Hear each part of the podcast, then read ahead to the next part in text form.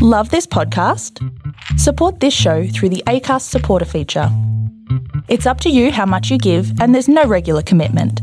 Just hit the link in the show description to support now. Tired of ads interrupting your gripping investigations? Good news. Ad-free listening is available on Amazon Music for all the music plus top podcasts included with your Prime membership.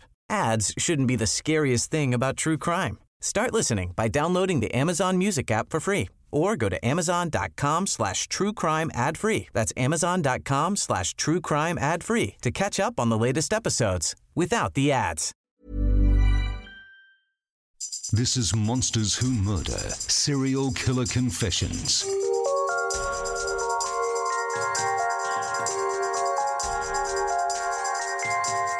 With Amanda Howard and Robert McKnight. Hello there and welcome to a brand new episode of Monsters and Murder. This is going to shock you. I am joined by the serial killer whisperer. Hello, Amanda. Hello, Robert. It's always nice when, when you introduce me. It's such a weird thing, but um, I don't know. It, it means we're about to get into a recording and it's my favourite time of the week. Ah, oh, I love it too. It's just awesome. And I'm intrigued about this case and one that's been a long time coming that you didn't actually want to do. Yeah, I know. We're doing Richard Ramirez and, you know, f- for the hate I have for a lot of these monsters, he is that he is the top of that list. There is no one that I have interviewed that I found more vile and revolting as Ramirez. So I kept putting it off, but it's time to do him. Well, Amanda will be doing him a little later in the episode. And no, I didn't mean it that way. I just meant you can find out why she feels the way she does. But in the meantime, let's get into the news. And the trial of Joseph James DeAngelo, the man accused of being the Golden State Killer, took a dramatic turn in court as he admitted to being a serial killer in one of the worst crime sprees in California's history. This report from K T L A five. Murder in the first degree. How do you plead?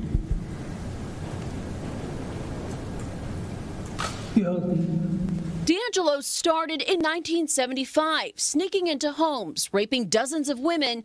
The details, hard to hear. He blindfolded her and told her to lie face down. He returned to the bedroom to place more dishes on her husband's body and told him, quote, "If these dishes fall, I'll kill everyone in the house." He then cut her nightgown in several places with a knife and proceeded to rape her. His first two murders, a young Sacramento couple walking their dog late one night. Each time he escaped, slipping away silently into the night, leaving communities terrified for years. According to D N A and detectives, DeAngelo left Sacramento raping women from the Bay Area, moving through Central California to SoCal. In Ventura today, admitting to raping a woman in her home and bludgeoning the woman and her husband thereafter. The former police officer was arrested outside of his Sacramento County home in April two thousand eighteen after D N A from a crime scene matched genetic material from a relative registered on a genealogy website. Amanda, you said from the get-go there would be a plea deal done in this one.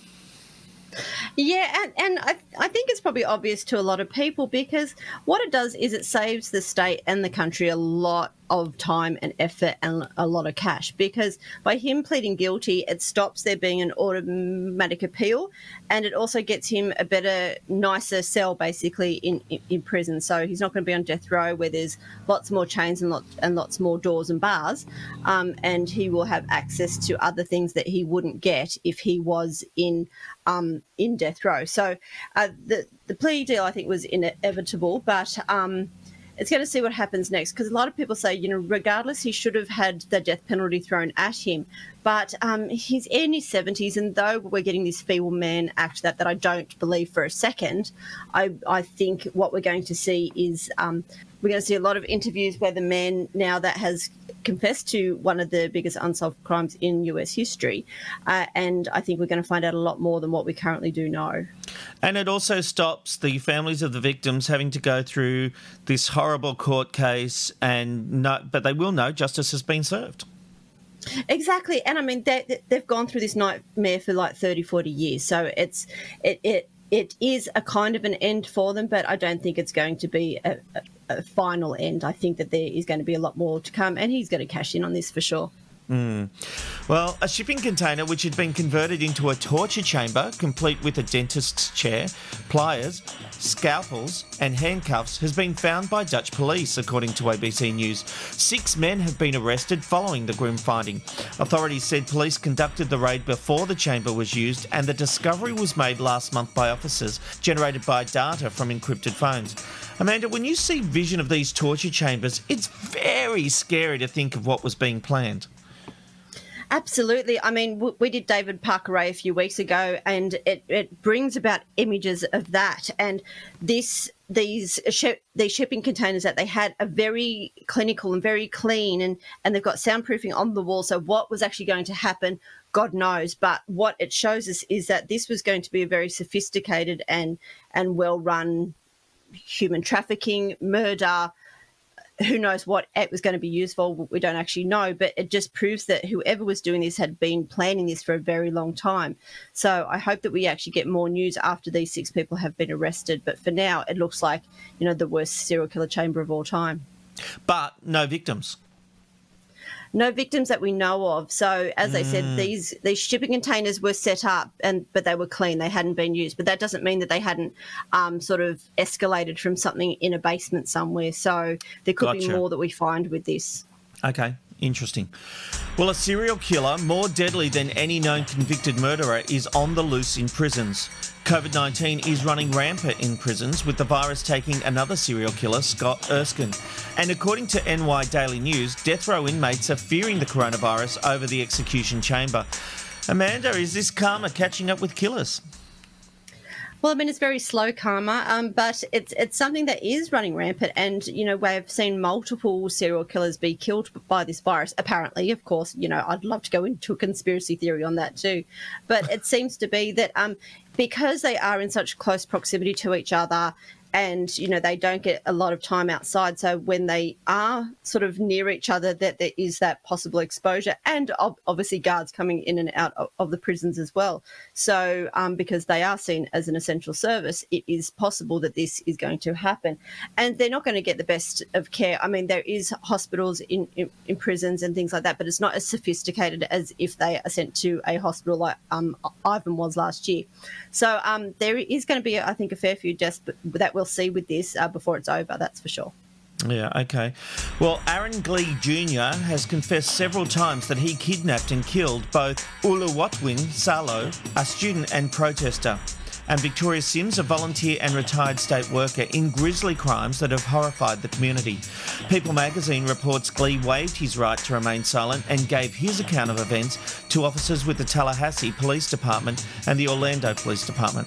They include shocking new details, including that Glee kept Salahu, a prisoner, in his rundown home on Monday Road for several days, raping her and eventually deciding to kill her to avoid getting caught. Amanda, what else do you know about this guy? Oh, well, he he actually um, was caught still with blood on his clothes. So he knew that the police were coming, and so he sort of skipped town and, and was found at a bus station. But um, he has two victims, and the F B I actually does declare two, two victims means a serial killer.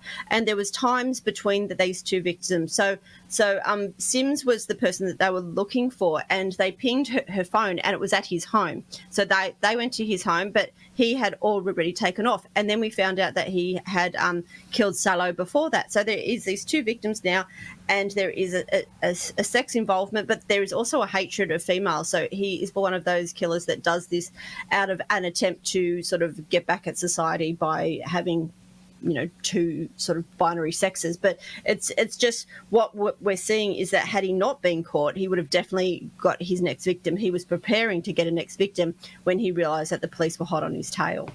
Oh, okay. Well, Victorian serial killer Peter Dupas has been named in a secret report as the murderer of a ninety-five-year-old widow. According to the Canberra Times, Kathleen Downs was killed at her Brunswick aged care home on New Year's Eve in nineteen ninety-seven. The original order aimed to prevent the findings being published so it would not prejudice a trial if Dupas were charged. His trial collapsed last year when the star witness Andrew Fraser became too ill to testify. Amanda, suppression orders are often used when there are multiple cases going on, aren't they?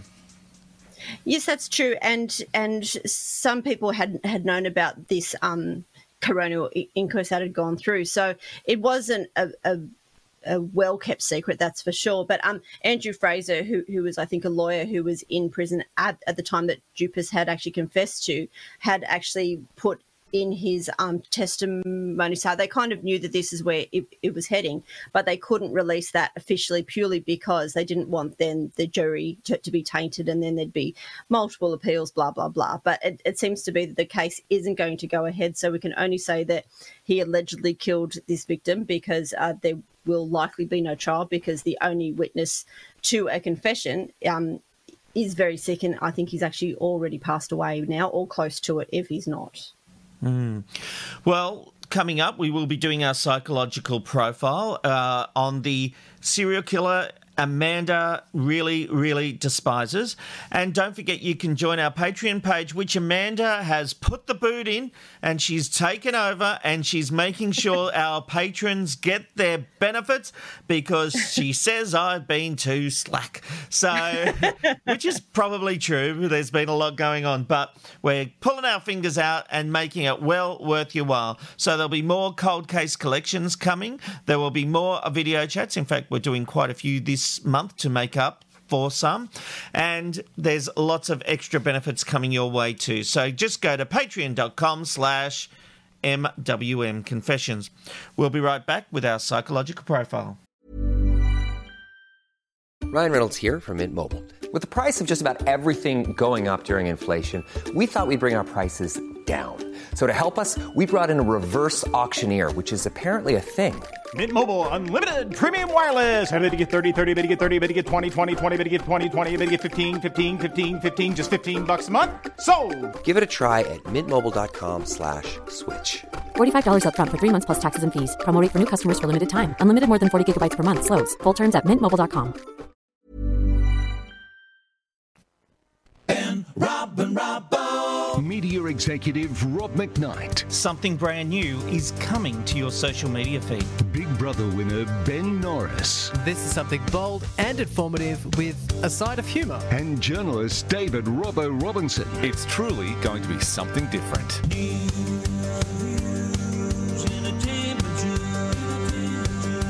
The Ben Robin Robbo Show starts April twentieth. Go to tvblackbox.com.au slash BRR for more information.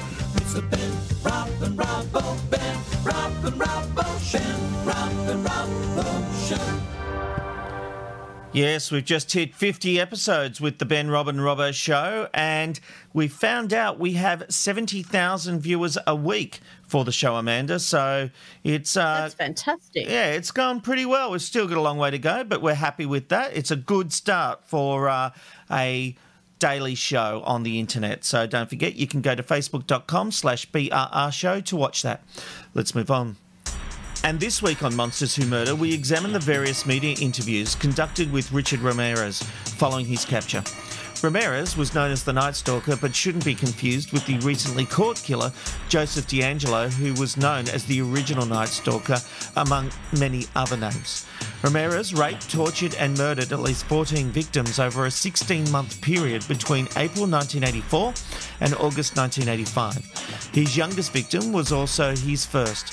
Nine-year-old Mei Leung was raped, beaten, stabbed and then hanged. The girl's murder was only linked to Ramirez in two thousand nine, yet a bombshell was dropped when a second person's D N A was also found connected to the Leung crime scene. Following Leung's murder, Ramirez travelled across California, where he would usually murder people in their homes after breaking in to rob them. Most of the women were raped, and one elderly woman was even stomped to death by the killer. Here's how the news at the time reported the crimes.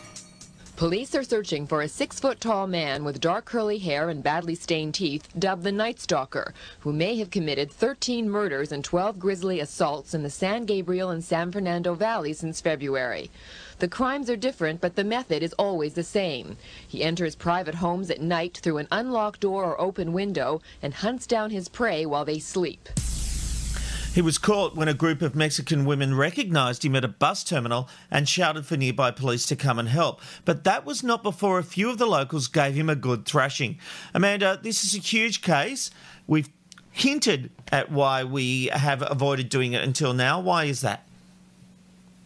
Well, I mean, of all the serial killers I've I've interviewed, uh, Ramirez was just that that slime ball. He would write all of these profanities about young girls, and he wanted me to send him pictures of young Asian girls. And now that we know that he, he's a, a young Asian victim, it just makes it even worse. And, you know, I, I often talk to these killers, and some of them do do come across like that. Um, Haddon Clark was one as, as well that, that come across with sexual uh, descriptions of young children. But Ramirez never backed off. He continued to do that over and over again. He would send me poetry. He would draw pictures of, of, of you know, uh, satanic images and things like that. But it, it was the stuff that he said about young girls that really just sort of said, no, nah, I'm out. I just didn't find after all that time anything worth speaking to him about, because he just thought it was funny to just talk about raping young children. Right. Yet by groupie standards, he's one of the top killers. Here's an interview on the U S version of A Current Affair about the groupies of, Ram- of Ramirez. Somebody was calling and she was giving me death threats and saying, you know, you're going to die and you Why, better stay away from Richard. Richard. I suppose so, and you better stay away from Richard and blah, blah, blah, blah, blah. If I wanted to have attacked her or beat her up, I would have, and I could, but I didn't, and I won't. So she's just making that up. She's exaggerating everything. A startling phenomenon has developed at the San Francisco County Jail. At the center of the storm, one of the most loathsome bits of human scum ever to stain the pages of American criminal history. His name is Richard Ramirez, California's most cowardly mass killer, a devil known as the Night Stalker. I find Richard uh, to have a lot of charisma in a very natural way. There's nothing phony about him. And it's it's interesting that just his picture in the paper, people seeing him on television walking out of a courtroom or into court, uh, seems to attract s- some people. I have seen women go there to see him, you know, dressed with blackface stockings. When you hear about people, women fighting each other physically, uh, or getting in some type of altercation over a visit with someone who's sitting in jail and is completely oblivious and is not even aware it's going on. I like him. I mean, he's, you know, I mean, that, when I went in to visit him, I decided that I was not going to um, look at all the things he had done. So women were getting into fights over Ramirez, Amanda. What do you think the appeal was? I, I think it's like um, people like Bundy. They they seem to have, like the reporters there, they have charisma and a magnetism that seems to attract certain types of women. It's not all women, thank God. Um, personally, I don't get it. I don't understand any attraction to have someone that can do such horrifying things to people. But um, they they find it's it's almost like the ultimate bad boy. It's about that that um, persona that they think is, you know, if if I can be with him, I can change him, and, and there's all of that. Um, but when when he first started appearing on T V and everything, once he was caught, um, he was hiding his face and everything. And by the end, by the end of the trial, he's wearing like rock star glasses and he's sitting back in his chair and he's, you know, doing all these faces at the at at the court, and it, it's just amazing how he changes over time when he realizes that people were treating him just like a rock star. Mm. Well, here's a little bit more about the groupies interviewed on A Current Affair. I am doing research to produce a documentary on the death penalty. I just wish the woman would leave me alone. I mean, to call my house, give me twenty death threats in one night, her and some friend of hers, and then to even go as far as to say that maybe I'll have to shoot the president to show him how much I love him. She told the Secret Service she wanted to marry him and have a baby with him. Did you ask him that? That she loved him. That's what she kept saying to them. I love him, I love him. That's what she kept saying. I talked to the Secret Service, and they didn't want to talk about this at all. They don't want to talk about you. They don't want to talk about her. Evidently, one of you or somebody made some kind of threat against the life of the President of the United States. Is no that one, true? No, no one did. Did she do that? Did she make that up? She did, made the whole thing up. But you won't tell us what you do with Richard Ramirez, what your relationship's all about. I can't talk about that. That's... They just seem completely unfazed by the fact this guy's a killer. Yeah, I mean, I've seen a lot of, of docos on people like this. Like, there are lots of groupies around, and the Hillside Strangler, the Hillside Stranglers actually had one who killed someone to try and make it look like that um that they had been a part of, of the case, and so the case could be thrown out. Um, but going through these YouTube clips that, that, that we're using here, underneath them, I often go and see what the comments are. And usually there's a lot of hate. But in these ones, there are so many women to this day. I mean, the guy's been dead for many years. They are still saying, oh, my God, look how cute he is. Oh, my God, he's amazing. Look at those eyes. I mean, he, he has a mouthful of rotting teeth. There's there's nothing. I can't even I can't even fathom it. But these women continue to this day to just be enamored by they someone that they consider to be a rock star. I mean, even when uh, an actor played him on um, on American Horror Story, um, he played him as a rock star. It wasn't this, you know, this dweeby guy who who likes to get his rocks off by v- being violent. It was a rock star, and this is a persona that has sort of attached itself to him, which only happened once he hit trial. So before that, people hated him and and, and were in fear. But these women found someone that that, that they found hot and amazing, regardless that he had done such heinous things. Well, let's meet some more of those groupies. Uh, two of them appeared on the Sally Jesse Raphael show. The killings of Richard Ramirez, the Night Stalker, who brutally raped and tortured over a dozen victims. Uh, Eva, you say you've gotten thirty letters from Richard Ramirez. How did this begin? Well, well um, I had a lot of friends who talked about him all the time. Why um, did they? What did they say about him all the time? Well, they. I know one person who um, had his artwork in a gallery, and um, Anton LaVey told me that he met he met him one time and didn't really get a chance to talk to him before he went to jail. And um, I wanted to do a report for school. That's how it started out. And I saw him on T V. It was on the news. He went to court. And I decided to call up San Quentin and see where I could write him. And uh, it took a while to get there because I put the wrong zip code on it. But he ended up writing me back. And and um, I was... I wrote, I sent him a bunch of my poetry, and, and he sent me some back because I was trying to teach him how to do it right. And he sent me some drawings, and I just find them interesting. Do you, um, I think he's handsome? Well, I see why other girls might. I don't really do, no. No? Then what are you attracted to? Um, I think he broke away from the system. Mm-hmm. And he, I think he was fed up. Now, I have a quote from you.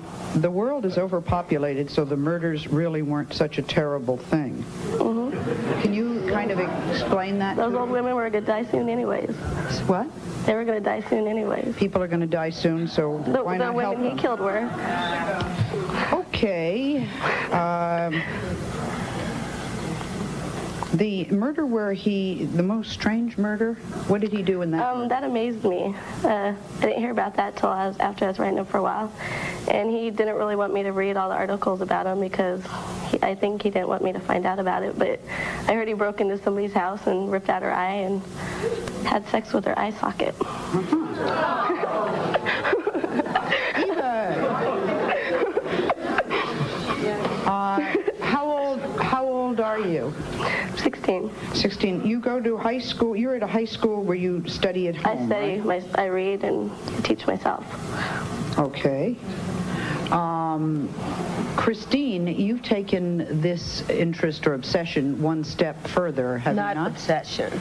Okay. Not an obsession? No. Okay. He's you're... the one that's always, he calls me all the time. He always writes to me all the time.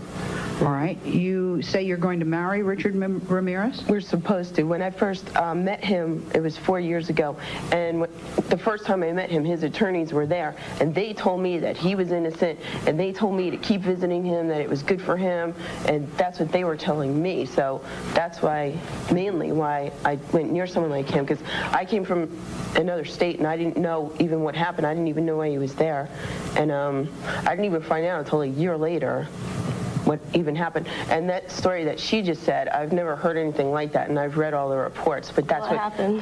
But well, you, that's what he, you well, feel... he deserves to get something like that from you for even writing back to you, so. What do you mean? But you No, I'm telling the truth. Ladies, I, I know the admiration has gone to no, the point of... No, I wasn't of, uh, there when he killed people. Yeah. And I'm Either surprised he even wrote back to you. How do you, you feel about... Well, he's still Are you going me. to marry him?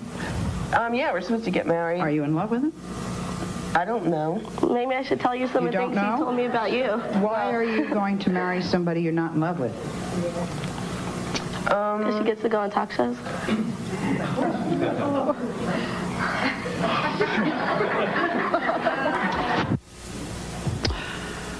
Well, we had to stop the tape. As you probably saw, a fight broke out in the studio between Christine and Eva.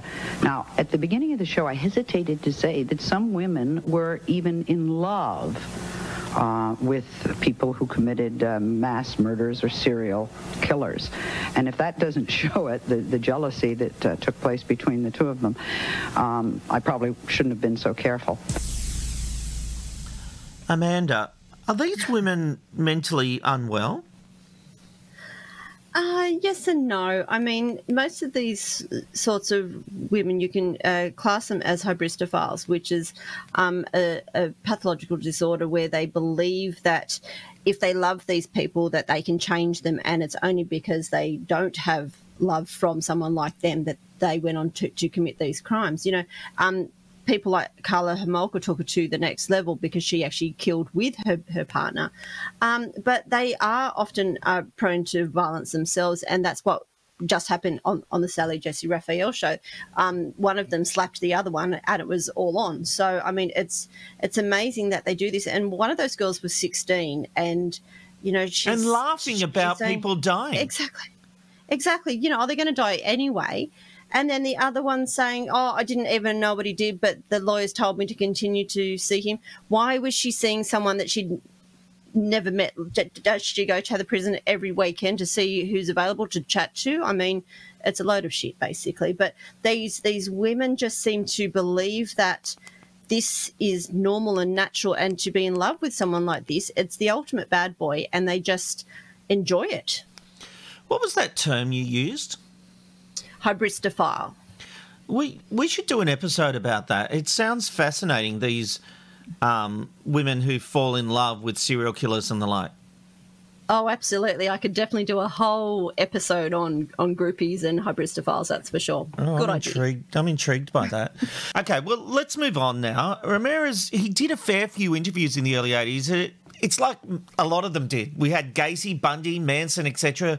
Uh, why were there so many interviews conducted? I, I can't believe the access media crews actually had. I know, it's quite amazing, and these days you wouldn't even get that much access, and it takes a lot to get there. Believe me, I've I've done a few T V spots where we've tried tried to get a killer on camera, and it's just not worked. Um, but we have to remember that this is before internet, this is before TiVo and things like that. So entertainment was actually just heading into that reality sort of T V show with with horrendous talk shows like Geraldo Rivera, Jerry Springer, Ricky Lake, and all those, you know. And even the early Oprah Winfrey show was more for this shock horror sort of stuff that they were doing. And guests were actually really mm. brought on for shock value. I mean, there is an episode with, with like Club Kids, which is like the early drag scene and Club Kids together, and, and they're all in costume and things like that. It's it's quite amazing.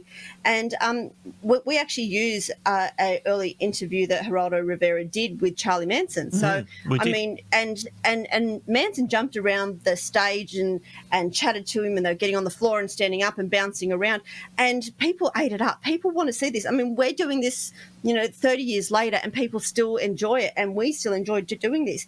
And I mean, at the same time, in, in the early, or about the mid eighties, we had profiling coming in, you know, with um, Silence of the Lambs and things like that coming out too. So it it began to change what we were seeing. So they went from sort of sideshow freaks to these people that are like, oh my God, they're, they're like us, but they're not like us. And, and how do we look at these people, and how do we learn about these people?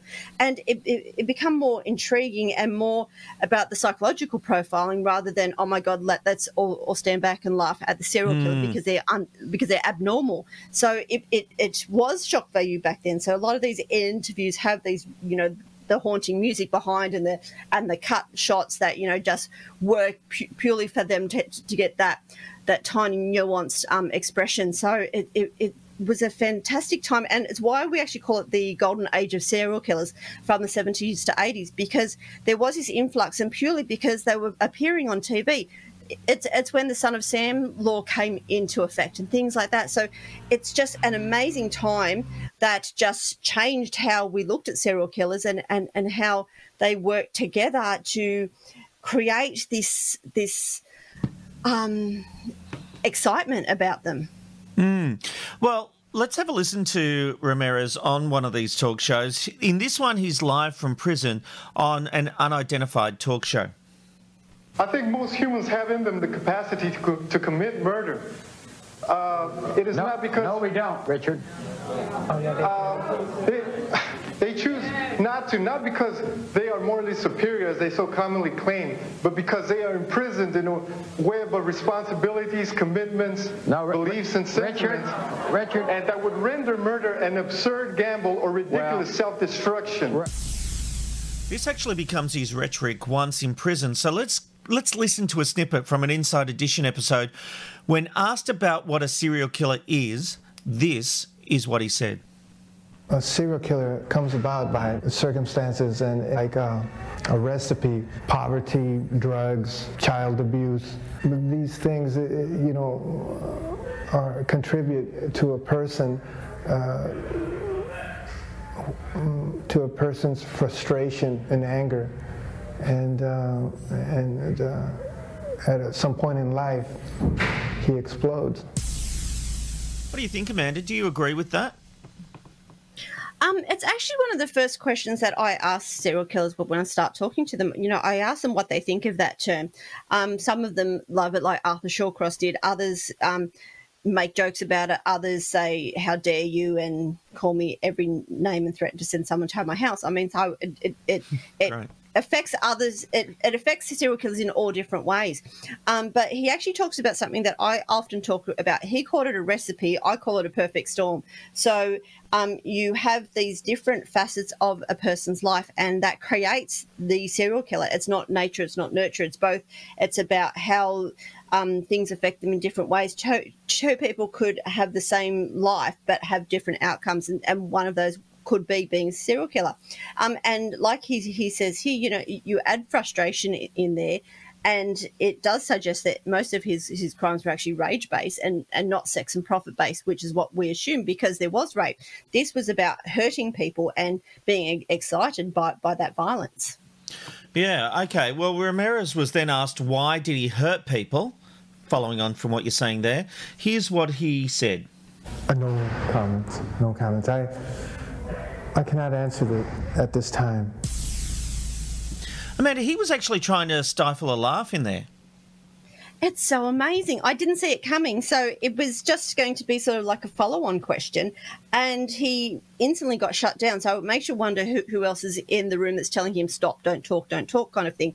Um, but he looks mm. directly at the camera. He knows it's being caught. He knows that there's a a... a, a spotlight on every nuance, and he loves it. You know, he says no comment, but he, his face said it all. He enjoyed it. He loved doing it, and he would have done it again. You know, this is a fantastic glimpse into Ramirez's psyche, because we're seeing someone who's realizing his popularity as as the bad person, and It, it back then, this is what they did. They loved to, to get them on camera laughing and smirking when, when talking about murder.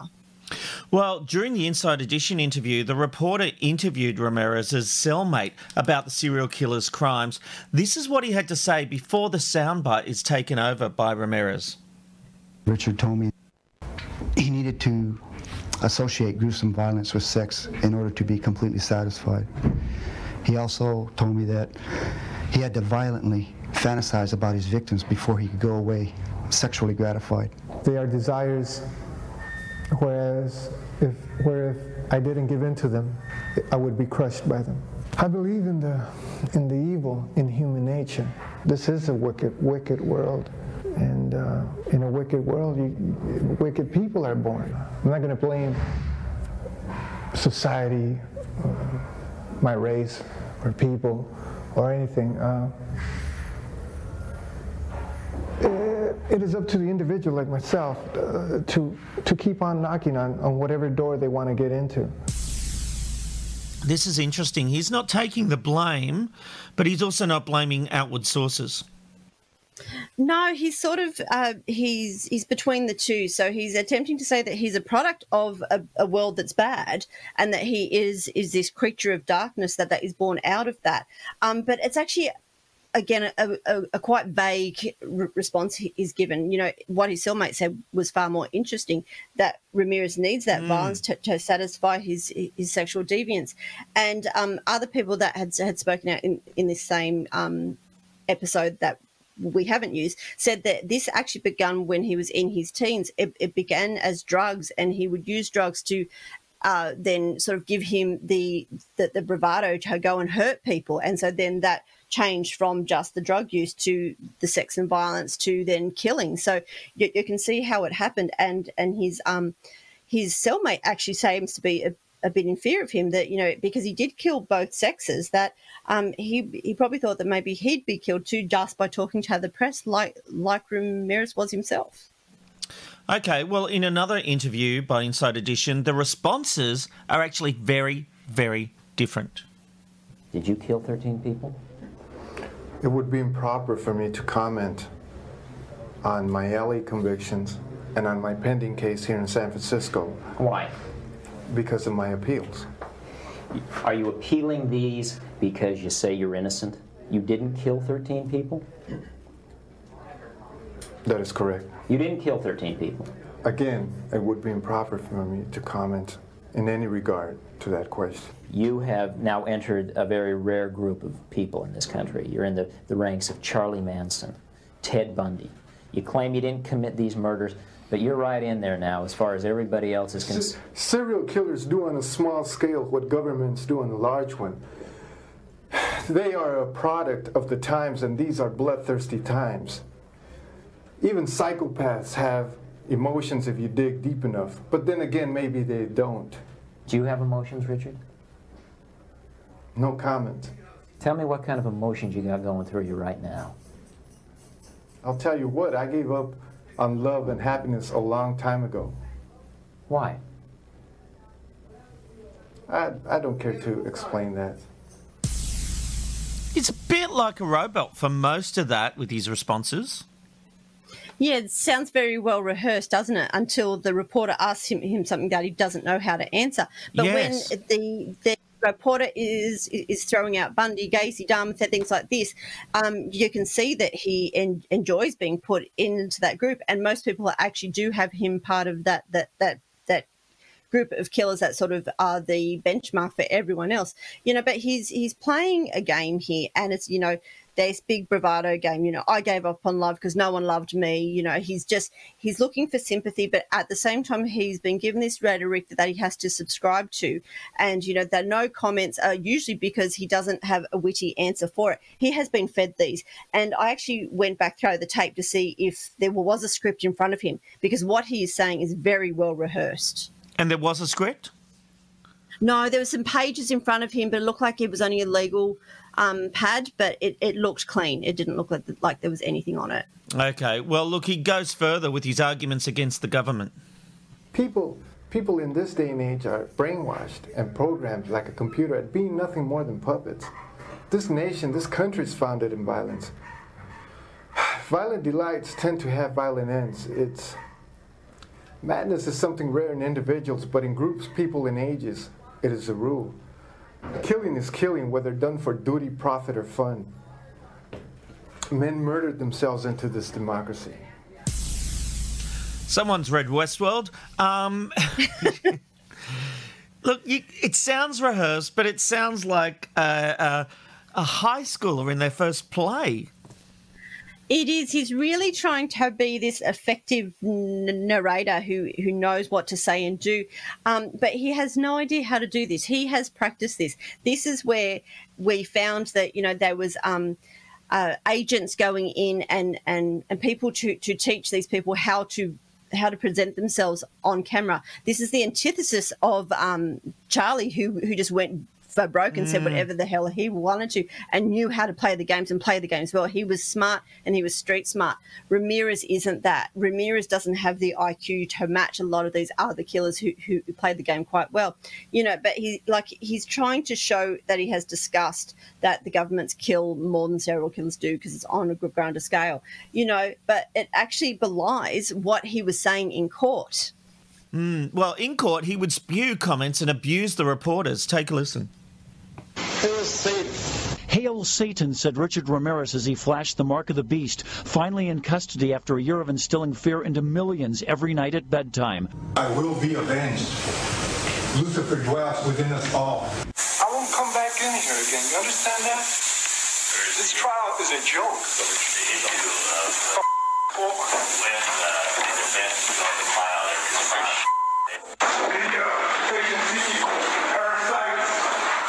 and the fact remains that what is is. You don't understand me. You are not expected to. You are not capable of it. I am beyond your experience. I am beyond good and evil. Legions of the night, night breed. Repeat not the errors of Night Stalker and show no mercy. I will be avenged. Lucifer dwells within us all. Big deal. That's always went with the territory. I'll see you in Disneyland. And if we return to the Inside Edition interview, Ramirez is asked about his religious beliefs. Do you worship the devil? Have you ever studied Satanism? There are different sects of Satanism. Have you studied, just yes or no, have you studied yes, Satanism? Yes, I have. Are you, are you a worshiper of the devil? No comment. Come on, Richard. We're... I can tell you a little bit about Satanism. Well, I'm, I'm interested in hearing what you got to say, then. It is undefiled wisdom instead of hypocritical self-deceit. It is power, power without charity. A Satanist admits to being evil. Do you admit to being evil, Richard? We are all evil in some form or another, are we not? I'm asking you the questions, my friend. Yes, I am evil. Not one hundred percent, but I am evil. Evil has always existed. The perfect world most people seek shall never come to pass, and it's going to get worse. The great epochs of our life is when we gain the courage to rebaptize our e- evil qualities as being our best qualities. Those continuous sighs, they mean something to you, don't they? Yeah, now, if you watch any kid or any person on T V, like on a reality T V show, like, um, say, RuPaul, which I've just watched, when when they do a a play episode, you know, where they have to act out a script, people that are nervous know to, you know, to stop and take a breath. So what they do is they stop and they take a breath, remember that next line, move forward. It's exactly what he's doing here. This proves that he has been uh, given this to memorize and to perform in front of the camera. This has oh. been, you know, planned months, weeks, whatever ahead. And so someone has gone in there, probably his lawyer or someone working for that team, um, and say to him, these are your answers to these questions. And he has memorized this. So that that that breath, that, that sigh is him saying, okay, what was that next line? And it's it's a filler. He's trying to not sort of look at the guy with a blank stare. By giving a breath, it actually makes him calm and relaxed to do the next line. So it's not a case of him just being frustrated with the line of questioning.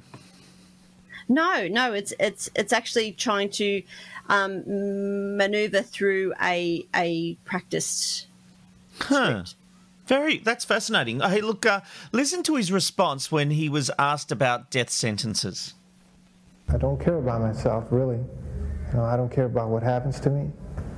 I never did, really. So he did beat the death penalty when he died. Do you think he was worried about death? I think they all do. I mean, I've I've spoken to killers on, on death row and, and some that aren't. And, and the best example I can give is Bobby Joe Long, who was executed last year after being on, on death row for about thirty-six years. He never thought it was going to come. So when the new governor came in and others were being executed, he got scared. But it wasn't mm. until that point when when there was a possibility, because they all know there is very few people that, that get killed within that first twelve months. I think I think the these days, I think the, the most um, rapid execution time is about five years. So because they have right. to have an automatic appeal, and, you know, the courts are clogged as, as it is, and things take a lot of time. I know that... Um, John Muhammad, uh, one of the D C snipers, was executed about five or six years after, though. So it, it doesn't happen quickly anyway. So they sort of um, there is whole montages on, on YouTube of people being sentenced to death and their raw emotion that happens. But what happens then is they live out a life in prison that becomes very natural to them because it, it, it's how they live. And he was mm-hmm. he was on death row for like twenty odd years. So it, it, it becomes a way of life. And it's not until um, the reality of, you know, a possible date being set that they do then go back to that, oh my God, this is actually going to happen. But it's it's something that that they have in the back in the back of their minds. Most of them know that they're going to die before they actually get executed. Well, as I mentioned earlier, Ramirez did beat the death penalty when he died in prison on June seventh, twenty thirteen, after spending twenty-three years on San Quentin's death row. Amanda, thank you very much for another fascinating episode of Monsters Who Murder Serial Killer Confessions. Thank you. We got through Ramirez. We can put it away now. Plenty more to come in the following weeks and years, I'm sure. Thank you, Amanda. We'll see you next week. Thank you.